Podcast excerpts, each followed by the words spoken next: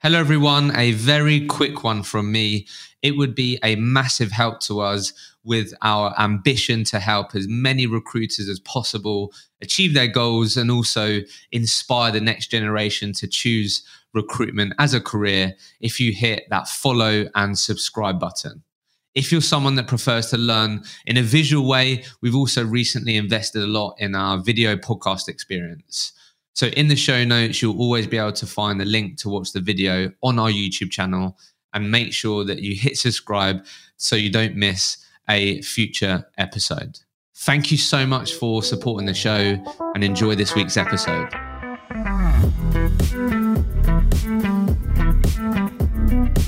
Welcome back to another episode of the Recruitment Mentors podcast. I'm your host, Hishem Azzouz, and in this week's episode, I was joined by Abi Dunn. She's the founder of 68 People, and three years ago, she was on the podcast. This was in the midst of COVID, and she runs a specialist hospitality recruitment business. That is her world, and where she has so much passion to build a recruitment business that serves this industry. Now, she has been on an incredible journey since then. In 2020, their turnover was 122,000 and there's five people in the business. In 2021, that grew to 464,009 people. In 2022, that grew to just over a million and 14 people. And 2023, 1.7 with 24 people. And they're on track to break the 2 million mark and still be at 24 people. What I love about this story and the passion that Abi has is her entire commitment to delivering a client and candidate experience that is exceptional. She's one of the very few leaders that speaks about experience nonstop. One of their core KPIs within their business is net promoter score. Their fill rate is extremely high and they want to make it even better. I really love the passion around being entirely committed around building a world class experience because everything else follows. There's so many things to take away from this conversation. Enjoy this week's episode. Abi, welcome back to the podcast. Thank you very much. Thanks for having me. We sat down in uh, November 2020 when our conversation went out. Yeah.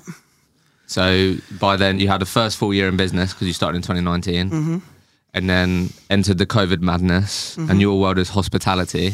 The bottom of the bottom. Yeah, so it was, you know, one of the the most impacted industries. Mm-hmm. So I've always like outside looking in, I've always like really found how you've approached things really interesting, mm-hmm. like on the branding front the values, just just how you've gone about your business. So, what I was really keen to, you know, have you back on the pod is no, safe to say you've really gone on this growth journey. Not just I'm not just talking about headcount revenue. Just I think you've really evolved your business over the last like three years. So I think today that's what we're going to be uncovering because I think there's going to be a, a, ton of learnings for current recruitment founders, aspiring recruitment founders on some of the things that you've implemented, that you've learned, that you've executed, which I think a lot of people can learn from. Because mm-hmm. I know you don't paint yourself with the brush of like I'm a typical recruitment founder. Mm, well, I'll ask you that at the end. See what you think. okay, cool. So let's just give everyone some immediate context. So if okay. I get any of this wrong, yes, just let me know. Okay. Yes. So some of the key metrics. So 2019 turnover 305. There's three of you. 2020 122. There was five of you. Uh, 2021 that increased to 464, and there was nine people in the business, but five billers. 2022, just over a million, 1.76, 14 people in the business, nine billers, and then 2023, 1.7 in turnover, 24 people in the business, 15 in billers, and the 2024 goal is to break the 2 million mark, which is really exciting. And you've put I'm you've put 24 and 15 again, so I'm assuming you're you're like aiming to do that with the same amount of people currently. Yeah, I think next year for us is, you know, making the people that we've got on the team better, better yeah. focusing on training and development. Love that. So one of the things that I was really interested in that you kindly shared with me was the you know core of your business is recruitment, but then you've got these other products called Class of 68. You've got international part of your business that's growing, and you've got consultancy. So consultancy is 5%, international 9%, Class 68 8%. Yeah. So keen to go into that, and then I guess the final bit of context, which I think would be useful for people, is, uh, and again, you can let me know if I'm wrong here, But I ask you, what's Abi's role now? And I think this would be useful for context. So you have a business partner called Charlotte, which we're going to go into because that's been quite pivotal. And then, you know, the couple of bullet points we put under yourself is you spend a lot of your time coaching, training the existing team, involved in marketing, the BD strategy, just strategically thinking about how you can keep moving forward as a business. And you're always thinking about how you can improve the candidate and client experience. Yeah. Yeah that's what I lose sleep over for sure. Nice. All right, cool. So let's start with the million pound question then. In your opinion, what are the, the characteristics and traits of a successful recruiter in today's market? Well, there's, there's a few, isn't there? I definitely think if you can't prioritise your work effectively and you can't work at speed and have this kind of sense of urgency, recruitment's probably not for you. Mm. We've certainly found over the years that this emotional resilience to decisions that are made helps. You know, we probably a few years ago now, I was noticing people being, you know, pretty emotional about decisions that clients were making or candidates were making. It was like we can't we can't operate a business like this. So we brought into this kind of cause and effect principle that you know, as long as a very like self-reflective, I think we're a very self-reflective business, and mm. I think that the consultants that do really well are the ones that are constantly saying, "Look, what could I have done differently?" Mm. Or they get into a point of off a stage of saying, okay, I've done everything I can. I know I've done everything I can. I've referenced uh, my experience was great. I've not, I'm not putting square pegs into round holes. And at that point, if the decision doesn't go your way, you know, it's mm. cool. I think this emotional roller coaster that we were on was a challenge at one point. So, so yeah, this definitely. I don't think we have a blame culture around blaming consultants and candidates for decisions, and I think that can create a shitty culture. So. Mm Uh, from my point of view, that's a really good behavioural trait that we need to have. And I think we've got to be experts, and that's not always easy when you start in recruitment to be an expert. But to me, the expert isn't about telling. It's not about saying to a client, "This is what I think." In actual fact, I don't. I think a lot of the time a client won't give a shit about your opinion. I think you've got to coach them, you've got to question them, and you know, yeah, we can drop in our expertise, but actually, you know, a lot of we're talking to a lot of people directors and operations directors who've got significantly more experience in their field. So I think being influential and expert, but without being a knob, is mm. a pretty good trait of a recruiter. I really like that emotional bit that you're talking about because I think that can just help you in life. Yeah. Yeah, not to be the first person to point the finger at other people. Yeah, and you've got to be careful because you can't come across like you don't give a shit either. There's mm. the other way around of, yeah, whatever, it doesn't matter. And it does matter. But I think, yeah, it's pretty liberating to constantly be reflecting, thinking, what could I have done differently rather than trying to manage other people's behaviours. Mm. I certainly have found that for the last few years when I've kind of adopted this technique myself. No, no, honestly, I love that so much. A quote that, or like whenever I talk about stuff like this, a quote that I always keep front of mind is whoever you point the finger at, you give power to. And I think like even in like in recruitment, if you're always pointing the finger at the client and candidate, it's mm. going to be a pretty rough time. Um, yeah, and how do you improve, right? Like exactly. You can't self-reflecting, thinking what could I have done differently gives you choice and power to mm. do things differently. If you're constantly thinking, "Oh, well, what did they do wrong?" You know, mm. then you just stay at this, uh, stay at basic level. Yeah, definitely. Okay, cool. So, couple of things that I, like, I just want to get straight into it with you, if that's okay. So, like we did a podcast before, so for anyone listening, feel free to go back and listen to that. But we sort of spoke about the first year in business, then mm. COVID happened. So I want to just go straight into a specific part of this timeline of this journey, which is Charlotte joining, mm-hmm. basically. Yeah. So, which was May 2021. Yes. Right? Because I find that really interesting just because, you know, that year you had a solid year of turnover and then you like over doubled the turnover the year before and then you've, you've continued growing. Mm-hmm. So, why don't we just start with what would be really interesting for you to share is obviously you started this business on your own. Mm-hmm. What were some of the signs that kept showing up for you that made you feel like fucking hell if i like i i really like the idea of bringing someone in or if i just keep it myself then i'm maybe not going to get to where i want to. I don't know but like what were some of the signs that made you to start think about someone like charlotte joining your business and bringing them on the journey with you? I think i've always been pretty aware of what i'm good at and mm. not good at and not shied away from that. You know i don't really enjoy sitting in rooms analysing P&Ls. The team will be laughing. But, you know, I know I've got strengths. But aside from that, I don't think at any point I was, if I'm honest, was thinking, crikey, I need a business partner. Okay. I probably totally undervalued the impact that a business partner could have. But Charlotte had been a friend for many years and I knew her capability. And I suppose, being totally honest, I was like, oh, I bet, we, I bet it'll be really fun. Really? yeah. Yeah. I hope she doesn't mind me saying that. But I, I knew she'd be fucking great, obviously. But, you know, What did you think would be fun about it? we were really good mates, and uh, yeah, we've we'd worked together before in a previous life in hospitality, and I didn't. It didn't really enter my head any negative side of it. Any maybe because you know I've had to put some ego stuff aside for sure during this journey.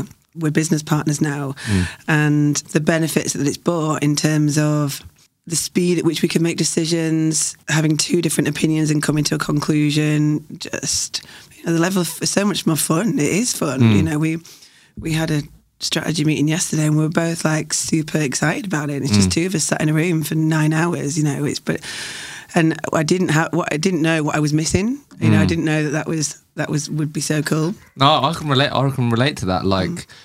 having a nine-hour strategy session on your own isn't going to be as fun with Yeah, yeah, another exactly. person. Yeah, yeah. And even though you can actively share the things that are in your mind about your business and the journey you're on with your partner, your friends, it's Yeah. it's not it's not the same. Like Yeah. they, even though they could maybe be really good listeners and go, "Oh, Abi, that's really interesting," like I understand that they don't. Yeah. Now you've got someone who's on, you know, you're is in the boat with you. You're rowing in the same direction. Mm. And I totally get why that would be more fun. Like I, I get that Yeah, being a solo And- founder. we share the same values and that's super important. Would I advise people to go and find a business partner that they'd never worked with before? I don't know, but um, it, you know, we because we knew each other so well, and you know, she's brilliant at certain things, and I think she would say the same about me. And you know that what I do think is important in that relationship is is trust, and yeah, we you know we trust each other. We trust each other to do the right thing for the business. I can't imagine how it would be if we didn't didn't have that. I mean, it would be obviously really shit. Yeah.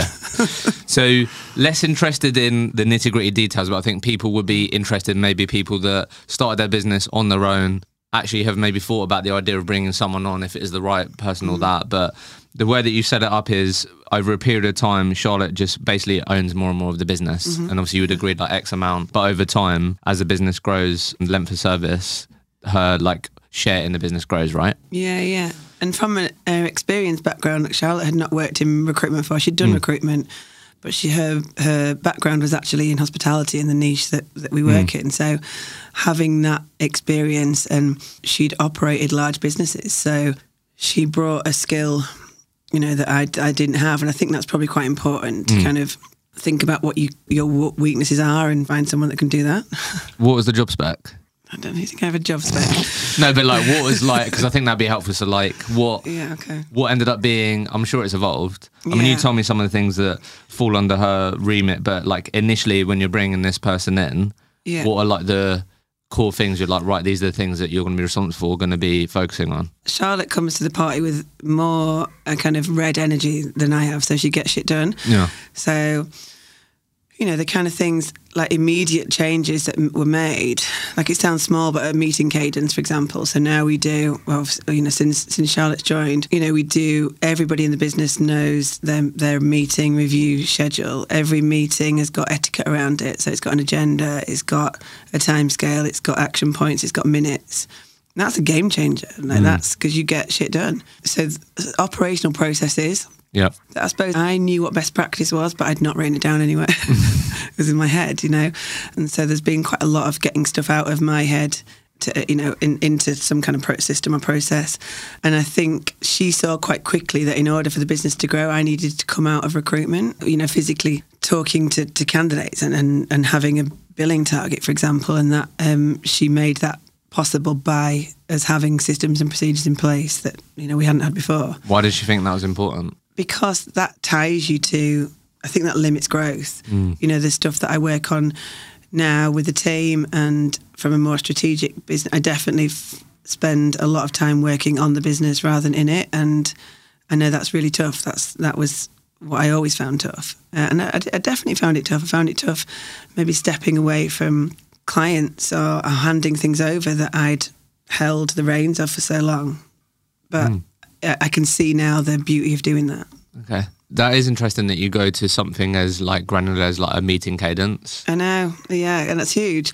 The other things, for example, with the team, they've got you know regular reviews, a review document. I mean, KPIs for another one. I hmm. always, mm. I remember writing a blog. I can't remember if I mentioned this last time about recruitment isn't a numbers game. Mm. And um, yeah, recruitment is a numbers game. you know, I came out of quite a big agency and thought, hate it, hate the numbers, hate the mm. you know, number of calls, number of calls. But actually, you know, you can't improve anything unless you measure it. Mm-hmm. And as long as you measure the right things at the right time, because measurements create the culture. You know, we talk, for example, a lot about fill rate. We talk a lot about NPS, and Charlotte's been able to see that from a different angle to me, and you know, from a more operational kind of generic good business angle, as opposed to having years of being indoctrinated by other you know mm. recruitment practices. And so that's been really beneficial. And I think where what we've seen over the last few years and what's supported growth is where where we measure stuff like what we measure. Like, for example, like if we measure, if we purely measure revenue, the behavior that that kicks out is sharkiness, right? You just want to, we're just, we're just going to do what we can to get revenue. If we purely measure CV sends, I'm going to send as many as I can and the quality will be shit. Mm-hmm. So it's real, real consideration of where we accelerate and push on what we should measure and what that behavior kicks out. We talk about that a lot. Okay. Just before, like, I want to go into that, but just quickly, you sort of highlighted it, but there'll be a lot of people listening to this that manage a team, lead a team, run a business, mm. and have meetings. I, I can relate to that as well. So the fact that you led with that, clearly you feel that's had a big impact. So I just want to make yeah. sure that for people listening, they can maybe consider implementing some of these things. So yeah. how did your meetings run before Charlotte joined? So you said the meeting cadence, you mentioned the weekly reviews, minutes. Yeah. Just give us the granular things on like how they run before and how they run now with Charlotte involved and the net positive of that. A very quick one before we get back to the conversation. I wanted to talk to you all about one of our podcast sponsors, OneUp Sales. So let's just talk about the crucial aspect of any successful recruitment business data visibility and accountability. Are your consultants reaching their targets? Where can they improve? You need clear, comprehensive, and timely data to answer these questions. That's where OneUp Sales comes in. Their cutting edge sales performance management platform provides you with real time data visibility, helping you track performance at a glance. OneUp Sales doesn't just show you the numbers, it tells you the story behind them. This increased transparency not only enables you to take more informed decisions, but it also fosters a sense of accountability among your consultants. With clear visibility, they can take ownership of their performance, learn from their mistakes, and continue to strive to improve. So turn your data into an accountability tool, connect your CRM with OneUp Sales, and always be in the know because you listen to this podcast, you're able to get your hands on an exclusive offer for OneUp Sales, which is a 10% discount on the user price. So if you haven't already, check out how One Up Sales can enable you to hold people accountable, have way more visibility in your data. It's well worth checking out. Now let's get back to the conversation. We'd have meetings. I'd probably, if I'm honest, you know, it would be quite easy for me to move them. And now mm. that never, you know, that doesn't, that wouldn't happen. And I can see the benefit in that. So, for example, we'd have meetings and we'd, we'd we would maybe float around about subjects, and, and you can kind of become obsessed about a certain detail, and then you know the meeting runs over, mm. blah blah blah. You kind of bring in the whole team into meetings where that's unnecessary. Maybe that was linked to the size at the time, but certainly Charlotte had come from an organisation that that had a kind of cadences in place. So the changes that we made were, for example, now we meet with the leaders every Monday morning at 9.30. So that's the leaders meeting. Then the leaders go into their meetings 10.30 till 11. Everybody's got, there's an agenda, set agenda every week, same agenda. So, you know, whatever that might be, candidates at final.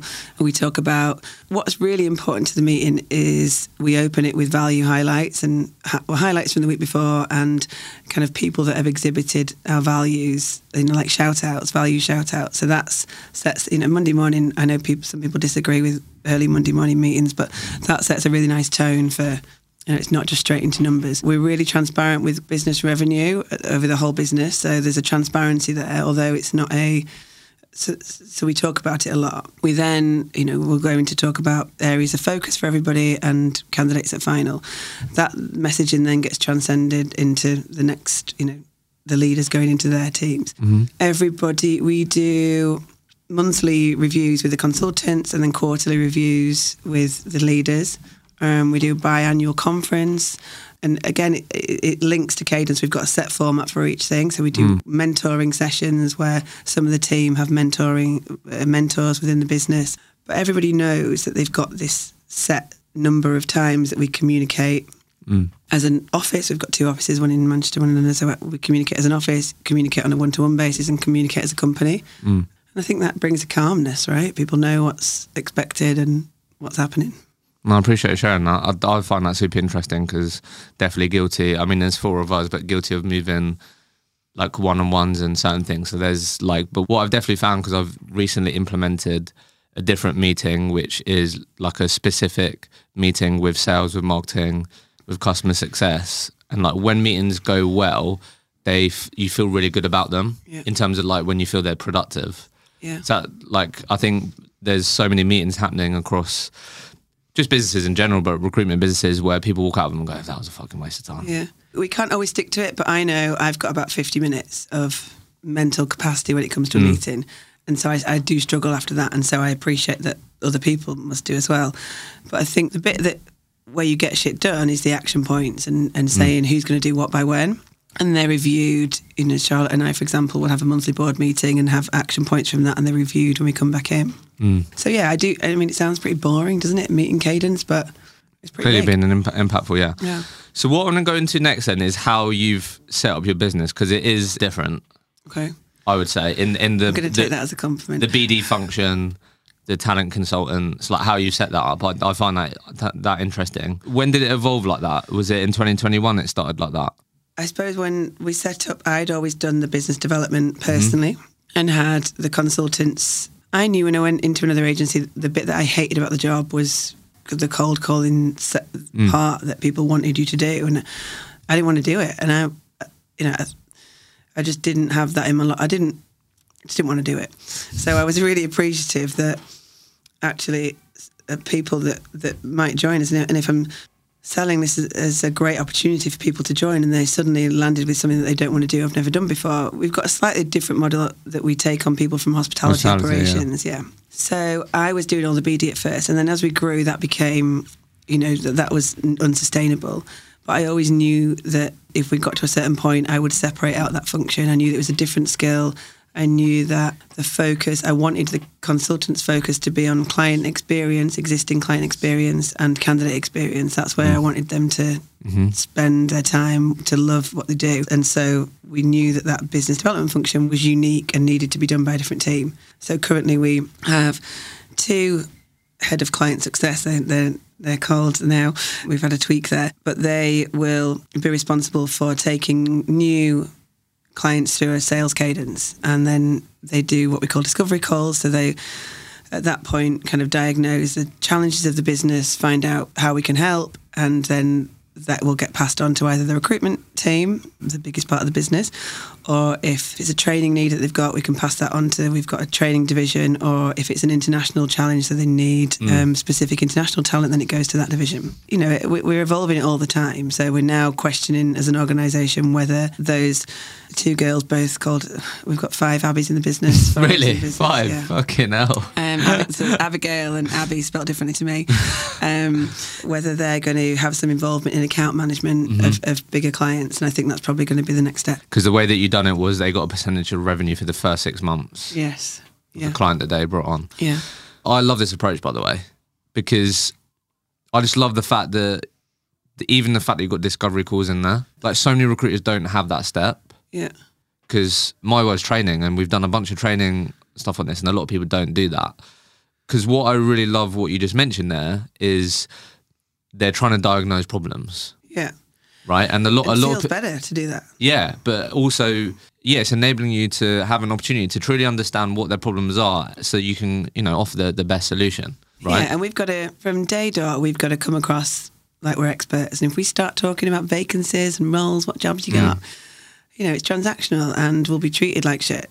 I, I'm, Yeah. you know, and when we've not had a great client relationship, it's because because I've gone in as some kind of subservient. Yes, sir. No, sir. Mm. But it, you know, we'll do anything. We'll work on whatever jobs you want. Mm-hmm. And now I have a totally different attitude to that. Yeah. Um, no, honestly, I love it. I, I think this is one step in a process that if recruiters were supported in effectively implementing this, it would have a big impact. 100%. Like a soundbite I've said multiple times on here. And she always dropped me a note saying, thanks for mentioning me on the pod, but I think it sums it up perfectly. So we had, um, she was on the panel of our Manchester event, Amber Penrose, right? I watched it. She was fab. Yeah, so she did a training session with us. And what I always remember saying is what made her go from the 400 grand biller to a 8 900 grand biller was she stopped chasing vacancies and she only chased problems. Yeah. Right. And like we spoke about her process where the first step is that discovery call. And that's where you're saying, look, yes, I understand you have roles, vacancies, we can talk about them. But first, in order for me to be honest with you and advise where I can help, I need to understand where you're at, how we got here, why why is it important you get this person? What happens if you don't get this person? What have you tried so far? What hasn't worked? What has worked? Like you need to understand Yeah, understand you've all got of to that. stop people talking about the vacancy. Actually, you've got to Mm. push back because the client might want to jump into that. You know, we definitely find we want to push back and go. Just the, the other reason we push back is because we've we've got two different teams of people that they're going to have a conversation with. So they're going to have a discovery call, and then they go on to have a role brief with the recruitment team. And we're really conscious that they can't, that it can't be telling the same thing t- twice. So we've got to really separate. Mm. That's okay, discovery is is more strategic. You know, what Mm. how can we help? And then role brief is right. Okay, tell me about the behaviours and responsibilities Yeah, in this yeah. job. I think this would be helpful for people. So I just want to dive into this a little bit. Okay. So you've got two people that basically their entire purpose is to bring on new clients. Yeah. And the, the process is they have a sales cadence that they follow that enables them to have the best chance of booking and discovery calls. Yeah. How long is often a discovery call? Forty five minutes. 45 minutes. So they're asking for 45 minutes discovery call. And then curious then with what you just said, after that, obviously they're then recommending the solution, right? Whether that be, well, from what I've learnt today, these are the reasons why you should speak to our recruitment team and why Yeah. they're best positioned to support you with your challenges. Or I'm going to introduce you to Abby, who's head of training. From what you said today, this is why I'm doing that. Yeah. In between that on the recruitment side, Yeah. because a lot of people won't have a training division, like, are you having terms signed in between that The BD team agree the terms. in discovery? Yes, or they they will say at the end, so they'll talk through our process, and at the end of the call, say, "I'm going to send you the terms over," and then they'll have that discussion. Yeah. I mean, They do that in Discovery. Yes. So I was thinking that because they're not going to have that job briefing if surely if you haven't. we've learned the lesson the hard way. Yeah. Of, yeah, we, we we don't go any further than that until we've agreed terms. Okay. All right. So if I'm listening right now, mm-hmm. the often pushback that I've heard from people was, yeah, but like I've got a client, I've got a company that has vacancies Yeah, that I can start working on, yeah. and I need help with them. Like, am I Uh, going to miss out if I say, hey, hey, whoa, whoa, whoa, wait, wait, let, let's have a discovery call first, and then we'll talk about the roles. Like, I might miss out. I'll challenge them on fill rate, right? Because the, our fill rate, I think, is significantly higher than a lot of other contingent models. You know, we're hoping next year to hit 60% fill rate. At the moment, it's 40, 45, 45 yeah, yeah. yeah, yeah. Um, that's, that's definitely higher than. yeah, so it's about the quality and it's about how you if you cut corners, you know, that that, that behavior is mirrored by the client and you will be treated Mm. like a recruiter, not as a partner. Yeah. And I don't want to be treated like a recruiter, you know, just to oh, Yeah. yeah. fill this for me. I, I want to offer a professional service. And that's about taking time to, you know, it's it's, it's a significant cost for somebody. Mm. I don't want to cock it up, so let's do it properly. So just two two final bits then. One, what's the typical? What have you found to be the most effective agenda for that discovery call? Um, so um, we've done some training recently. So we we talk about we go through success criteria for the business and uh, for their business.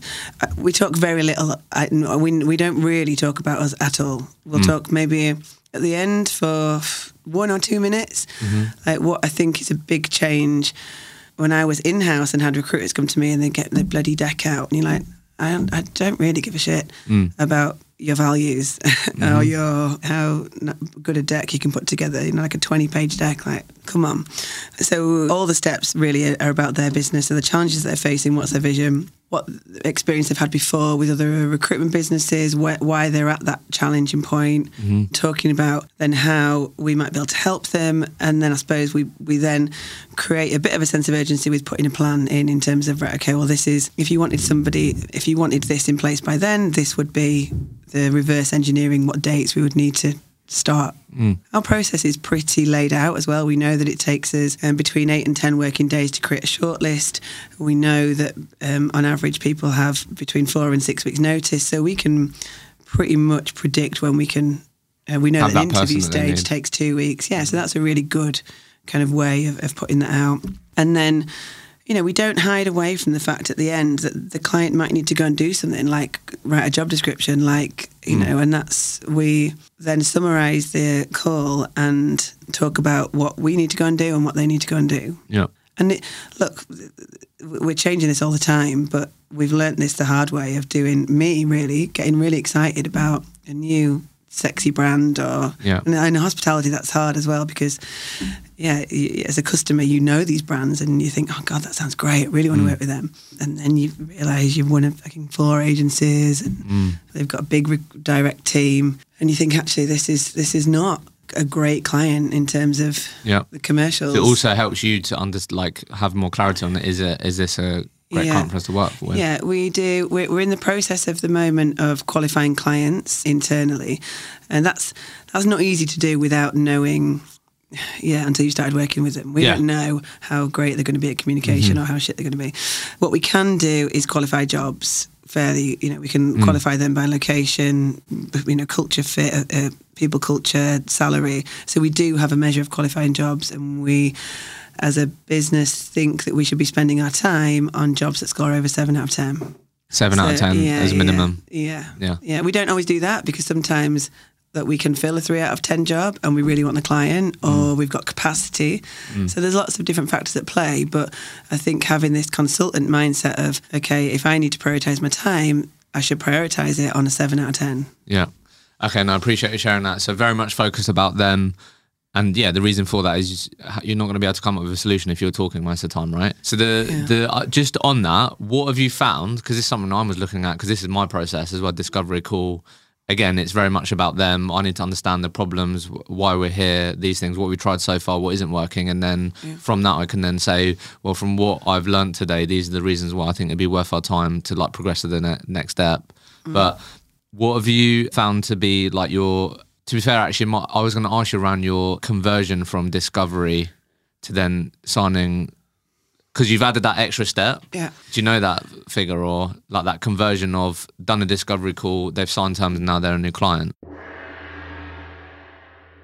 We'll get right back into the conversation in a moment, but before we do, I wanted to tell you about one of our long-time podcast partners, Vincere.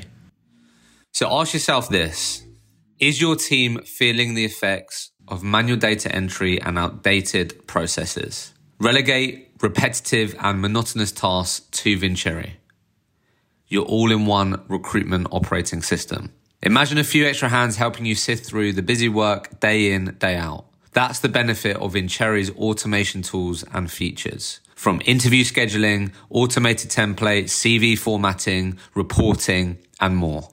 You're going to reduce error rates, streamline compliance, and accelerate return on investment. It works like magic. And the best part, you keep morale high and productivity goes through the roof. Today's episode is kindly sponsored by Vincere, the top rated recruitment software by TrustRadius in 2023. You get an exclusive offer for listening to this podcast, which is 10% off the user price. Reach out to the team and arrange a quick demo or use a link in the show notes to book an exploratory call and get your hands on that exclusive offer and start using great tools within their all in one platform like automation. I don't know an exact measure, but I would say the reason we we start measuring something when we've got a gut feeling that there's a challenge, and it, it, I know it'll be above ninety percent. Yeah, okay. you know, it, it's really good.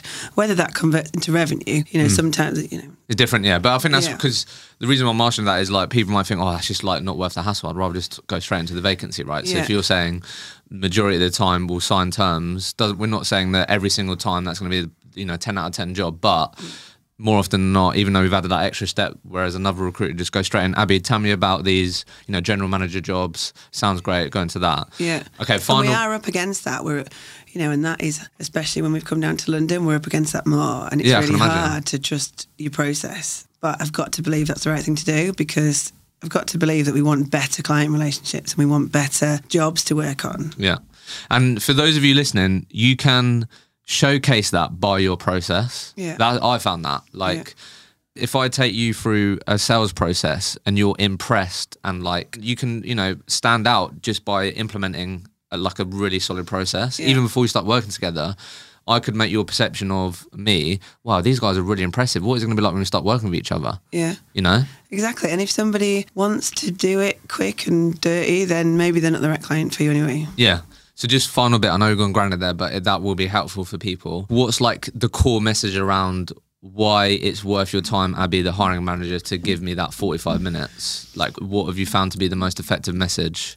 Because oh, in terms of what I would say to a client, Yeah, because like we are talking about, particularly now you're focusing in London, Yeah. like Abi, I haven't got time for that. Like, let's just go straight into these jobs. I've got sign off. Like, let, let's just get into it. I just spoke to these guys down the road. Like, they've told me that they can work on these. I only want to sp- speak with one other agency. Like, let's just get straight Yeah. into that. And you're going, to, whoa, whoa, whoa, wait, hang on a minute. Let's, like, yeah, I why think do it's I want? saying, look, we want to understand that you're right for us and we're right for you, and it's setting your, uh, you know, it's setting that messaging out that you are equal, Mm. that you're both, co- you know, your time is as valuable as their time, and you want to make sure that if you're going to work in this contingent fashion, that you want to know that they they're a decent Mm. operator or that they operate in a certain way. Mm-hmm. So although you uh, look, I understand you might not say that we want to work, work out whether you're a good client, but Mm. that's ultimately what you mean. Yeah. Okay. Cool.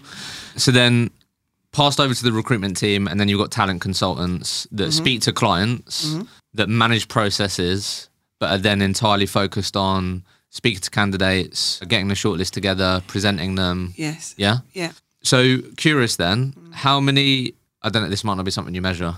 I was going to ask you how Stop many. di- asking me shit that I don't measure. Sorry, measure sorry, sorry, sorry. So I'm going to ask you about the. I want to go into the experience, but just final thing. Okay, okay. two people, like what? How many discovery calls of these people typically? What's ended up being? Um, in a week, they I don't know what their actual target is, but they will have a target. I imagine they're doing between five and ten a week. Okay, cool, nice. Experience then. Let's talk about that. Yeah, yeah, do measure this. Sorry. so I found it so interesting and love the fact that one of the core KPIs is NPS. yes. So obviously you're measuring, and that's a you know um, a way for you to measure client and candidate experience. Yeah. So do you want to explain NPS for people that because we use NPS in our, our business? Yeah, so we we view, we chose to use it because we work in hospitality and it's a real um, key indicator. It's ultimately the the answer to would you recommend us to a friend, and if you score nine or ten, you counted. If you're seven or eight, you're passive, Passive, and, and taken away, and if, if you're five and six, you're a detractor. So we thought that it was a relevant measure because our clients would understand it.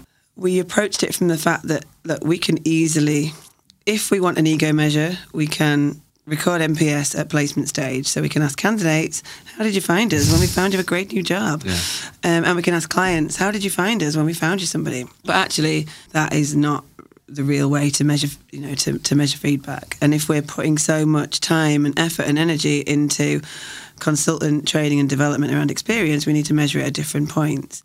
So we measure it throughout the candidate journey, whether you get a job with us or not. So as soon as you've been put into any kind of process, you start you start receiving feedback surveys. And as a client, as soon as you have gone through the discovery and role brief, so before you've ever had a candidate, we start asking you what you think. Oh, Yeah.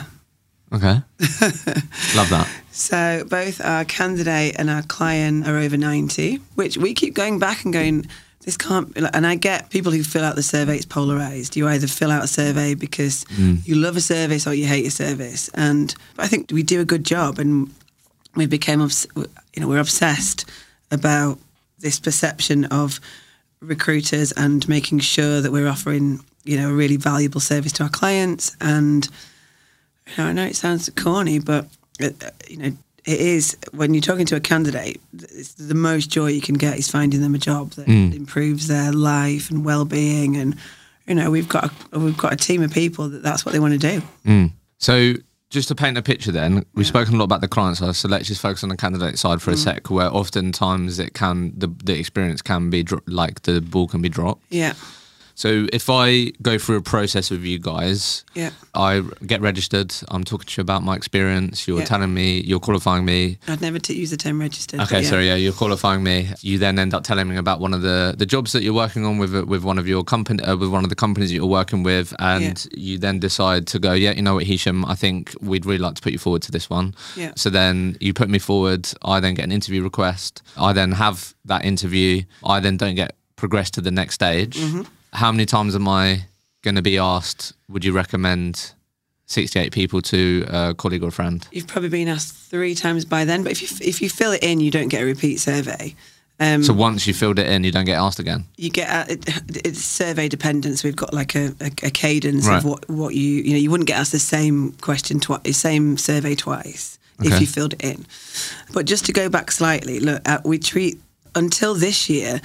We've actually spent the last two years focusing on candidate experience. So the candidates approaching us have a discovery call as well. So their discovery call is about career motivators, what's going on with them, you know, what their a bit about what their experience is, really diagnosing their problem. Mm-hmm. So when we diagnose their problem, then we can work out whether we've got solutions for them. And I think that is, we're transparent. And sometimes we say to candidates, look, I'm sorry, you're great, but I don't think we've got something for you right now. We create a 68 locker for you. So we create um, a space on the system. I mean, it's, a, it's, it's an ATS where we've got your motivators in there. And if we have anything that comes up, we'll, we'll be in touch. So at that point, we've not raised expectations that say, we're going to come back to you next week. Yeah. So that's, so I think that's the first point. Second point is then, if we we're always understanding from our client discovery call what the selling points of that business is, and they've got to match those motivators. Like, so we, we're kind of diagnosing right. Okay, could this company fit fit this candidate? So we send them away to look at a role. At that point, we then do what we call a face to face. So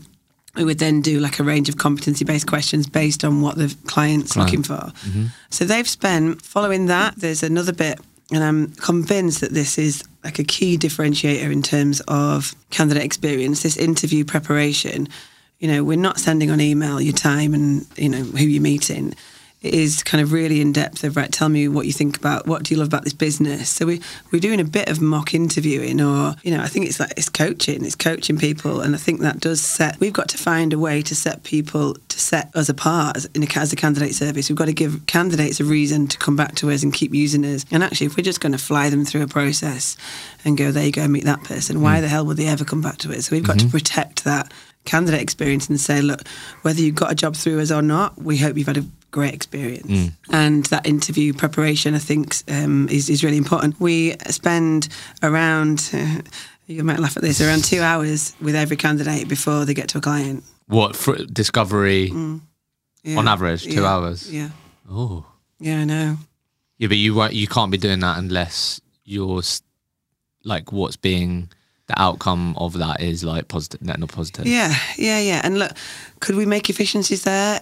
You know, I I challenge you to go and look at our reviews and, and see Yeah, yeah, no. we should be spending any So less I was I was going to ask you then. I feel like you've just answered it. I was going to ask you. I feel like you would have got to that process that you just described Mm-hmm.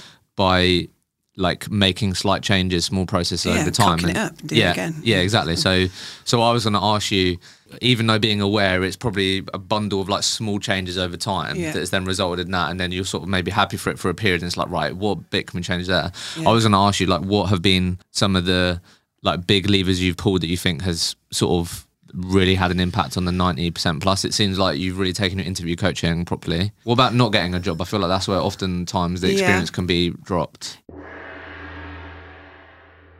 a real quick one from me and we'll get straight back into the conversation some of you may or may not be aware that i'm also the founder of a business called hector Hector is an all in one training platform for recruitment founders to maximize team performance. The reason why I'm sharing this with you is because if you are someone that is enjoying this podcast week after week, you might even share this podcast with your colleagues, then I'd love to connect with you. Our training platform is powered by top performers delivering practical training for today's market. We believe training a lot of the time in the recruitment industry is dated, is stale, is delivered by people that did it 5, 10, 15 years ago. And we are completely going against that. So a lot of the people that you're able to learn on this podcast, you're able to learn even more from at Hector. So if you'd love to, you know, find out more about how we could potentially help you get more out of your people, ramp up their performance more quickly, then please connect with me on LinkedIn or click the link in the show notes where you'll be able to book a call with us. Let's get straight back into the episode. Yeah, so feedback. Look, I think the consultants see that their relationship with their, or the business sees their relationship with the candidate as a kind of lifetime relationship. So that is, they might go through a, a short process with us, but that's you know they're, they're still part of our network, you know, mm. and and we see that as a that we're trying to grow this big network. And again, it's not transactional. We don't want a candidate to come in and then go to somebody else when they're thinking about job hunting. Mm. And in hospitality, that happens relatively often. you know, we want them to pick up the phone to us. We want them to think, right, I've got a career coach and I've got someone that's my pal that mm. I'm going to pick up the phone and talk to. But then that is a cultural thing about our team. And I think, you know, maybe a separate conversation about how we live our values and say what we do and don't do as an organisation, that, that makes sure the team can deliver that to, to candidates. It's how we all act. It's how Charlotte and I behave in the business that will you know, and how we talk about other people, how we talk about candidates, how we talk about clients. Mm. You know, behavior breeds behavior, and, and, and I think we've, we've got to be so careful that we're living our values, and then the rest of the team will do that via candidate conversations. Yeah, I want to I want to ask you, like, as you come to the end here, like how yeah how you because you're clearly so passionate about what you were just talking about. Yeah, like what you believe you both do that really enables that to happen. You know, ninety percent of the time, but ju- just quickly, I think it's worth highlighting with what some people might be like, oh my god, two hours before, like for every candidate, yeah. right? But like I said, you there's no way you'll be doing that unless you see like net positive. Yeah. Personally, I yeah. think something that I always remember someone you should be connected with. Actually, I, I think you really get along. He recruits in the FMCG space, and again, I remember when you did like a training session with us, we were talking about how to consistently generate candidate referrals. Yeah. And where he's had the most success is making sure the candidate experience is world class for people that don't get a job. Yeah. And yeah. some of his biggest customers have come from Abi didn't get a job at Brewdog that I was in the process of before. However, she then went to Honest Burgers and she's someone bring them up again. But anyway, she then went there and was like, Rich didn't help me get a job. However, world class experience. Rich, can you help me at Honest Burgers? I'm yeah. assuming you've got a lot of stories like that. We've got look. We've been honest. We've tried a load of refer a friend, uh, and do we have a load of people that we've paid out the bloody vouchers to? No, but I think actually there's loads of just that it's happened, you know, without our knowledge. Just saying, "Oh, so and so told me to speak to you. So and so told me to speak to you." That happens so many times a day to all of us. Yeah. So, like for those of you listening, what I take from that is like, like you said, it would be really easy to ping out a survey. Abi's got a new job. She's got, you know, some uh, 68 people merch. Like they've sorted her out, all that. Abi, like, would you recommend us to a friend or colleague? Oh yeah, absolutely. But it's the people that aren't, you know, fortunate to get the job. Like, what experience you creating for those people? Because they could be your biggest detractors, yeah, and your biggest promoters and we don't always get it right. Yeah. And but it's how you react when you don't get it right, and mm. what we do. You know, we could say fuck them. Mm. You know, they don't know. You know, and actually we don't. We obsess over the ones that we don't get right, mm. and that's what changes process, and that's yeah. what changes experience. So with all of this being so important, that, that's what I just wanted to ask you and get your thoughts on is like as you grow, I know you're very much focused now on getting the most out of your existing people rather than worried about headcount and stuff. But still there's a lot more like I feel like the stuff that you've spoken about today, people listening are going to feel a lot more confident to be able to roll out for to be consistently executed if they like have a smaller team and you know they can influence it by proximity maybe. Whereas like you're probably beyond that now. So what you were talking about how you and Charlotte talk people like talk to me about how you feel like you enable those to be the standards how they've become the minimum standards. Because there's a lot that you've spoken about which I can imagine, like you said, you lose sleep over because it only takes one person. Yeah. To be like, fuck, I'm not, I'm not gonna, I'm not gonna do that today. I'll just, I'm sure Abi won't know. Like, do you know what I mean? Yeah. That, ha- that the, the likelihood that happening is more and more. Yeah, and I think look, the culture in a business is created by the people operating it, and, mm-hmm. and we're, you know, Charlotte and I are always conscious of that. We've got to do what we said we're going to do, and we've got to live and breathe those values. And we do have, look, whether people think values are a load of shit or not, they work for us. And when we've got and they work for the team. The team get excited about them. We reward them. We talk about them. You know, we highlight them at all our conferences and meetings, and we have little crappy awards for you know the value master of the week, and so they're alive, you know, in the business. Hmm. And we, you know, we take the piss out of each other. Oh, it's not very expert, is it? One of our values is expert. So, uh, you know, they they're alive, and I think that a you got to recruit the right people who share those in the first place. Yeah. But then, because we're not teaching old dog new tricks, you know, we're not taking people from having bad habits, we're creating habits. So they're learning a totally new skill when they come to us because they're coming from operations. Then that's when we've had real success. Whether I should say it or not, when it hasn't worked out when we've taken people from other recruitment businesses, um, because it's too hard to unpick. Yeah, I'm not surprised by that habits. Yeah, because the people that you're hiring are coming. They've got the hospitality and industry context, but Mm. they're coming com- entirely open-minded with no evidence on how recruitment should be. yeah, yeah, exactly. Yeah, yeah. It's, it's a blank canvas in terms of recruitment. So why would they now do it any other way? Yeah. Um, How do you like? I, I do understand the probably lead domino to having those standards consistently being met mm. is hiring the right people. yes. It's probably the lead domino. So, with you being so, how do you uncover people that align with your values in the interview process? I feel Yeah, like that's hard. I hard. feel like that's hard. Yeah, it's hard, and you kind of always think, God, if we, how can we cock up recruitment as recruiters? Hmm. Like, I think you've got to have a really robust process. Part of our process is they have to present for ten minutes on anything they want, anything they're passionate about, Oh, and that shows loads of. You know, we've had really fun stuff, really weird stuff. what stage is that at? Uh, um, second or third, depending on whether they've met both of us or. But everything's face to face, and yeah, God, there's a lot, so much gut feeling goes into recruitment, isn't there? But um, hopefully, we we've also, you know, got some pretty. We've had some. You know, proper recruitment training in terms of competency based, right? Okay, mm. you know, do you exhibit these values and, and talking to people? So we'd probably spend, you know, I might spend an hour with somebody, Charlotte might spend an hour with someone, the team gets involved, and then they present some in 10 minutes on whatever wacky thing they want to present on. But then mm. there's always a bit of gut feeling, right? Yeah. So, what are you going into next year then? You know, you have intentions to keep growing the the important business numbers, We can say revenue. revenue.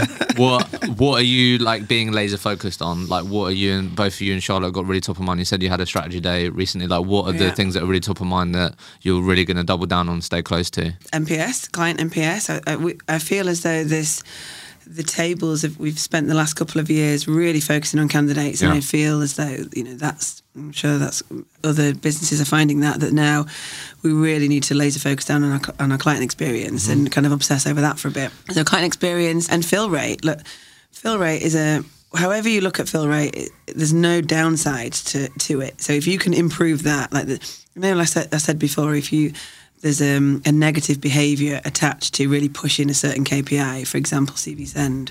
But with fill rate, there's no negative behaviour. Yeah, if you really push to it. that, it's only net positive. Yeah, yeah, Yeah, so yeah. true. That's Yeah. actually really that is one of those metrics. That's so true. Yeah, and so we're going to really focus on that. We're going to, you know, focus on how we negotiate exclusivity and how we get that fill rate from 45 to 60 without reduction in uh, job number. So That's the that's big the. That Yeah. took us nine hours. nine hours just to walk out with those two things. Job to fill ratios. How, yeah, fair. I love that. Obviously, there's so many things that affect fill rate. Yeah. You know, your consultant training, your well, everything. Everything affects fill rate, doesn't it? Yeah, there's there's a lot. Yeah. But I do. You are right. I think it's a great North Star metric, isn't it? Yeah, I hope so. And it's weird. It's th- something that we don't discuss with clients because you sound shit, right? If you only fill forty-five percent of the jobs you get, it sounds shit. If you only fill, mm. so it's not really a metric that we d- will discuss with clients. But I know that we're significantly great, you know, better at it than some other businesses that I've taken the metric from. But yeah, it feels like our internal north star right now. Yeah, like we've we've helped some companies like that's been like a metric that they've really wanted to improve with training. Yeah, When we're doing discovery calls and identifying those pains, like for, a lot of these people, it's like fifteen percent yeah. job to is their job to fill ratio. Okay, that makes me feel good. I mean, that's like we're with like 45 different recruitment companies. I'm not saying they're all that, but No, that, no. like quite a few times it's been around 15, 20%, and they want to get that up. From So- a mental health of your consultant's capacity as well. I mean, look, I'm always conscious that when we fill 45% of our roles, it means we don't fill 55% of them. Mm. And I, you can't analyze one without the other. You've got to find out why you're not filling Yeah. the 55%. And the mental challenge of doing fucking 55% of your work and it not leading to anything is depressing. Yeah, and depressing, I don't, you know, I want to level that out for the consultants. Yeah, but I think also I know you're saying you may not want to shout from the rooftops that we our fill rate's forty five percent, but mm. if you're able to articulate to potential clients and customers like this is the evidence that we've gathered so far as to why the job to fill ratio is normally this. If Yeah. we implement these things or get really good at this with you, yeah.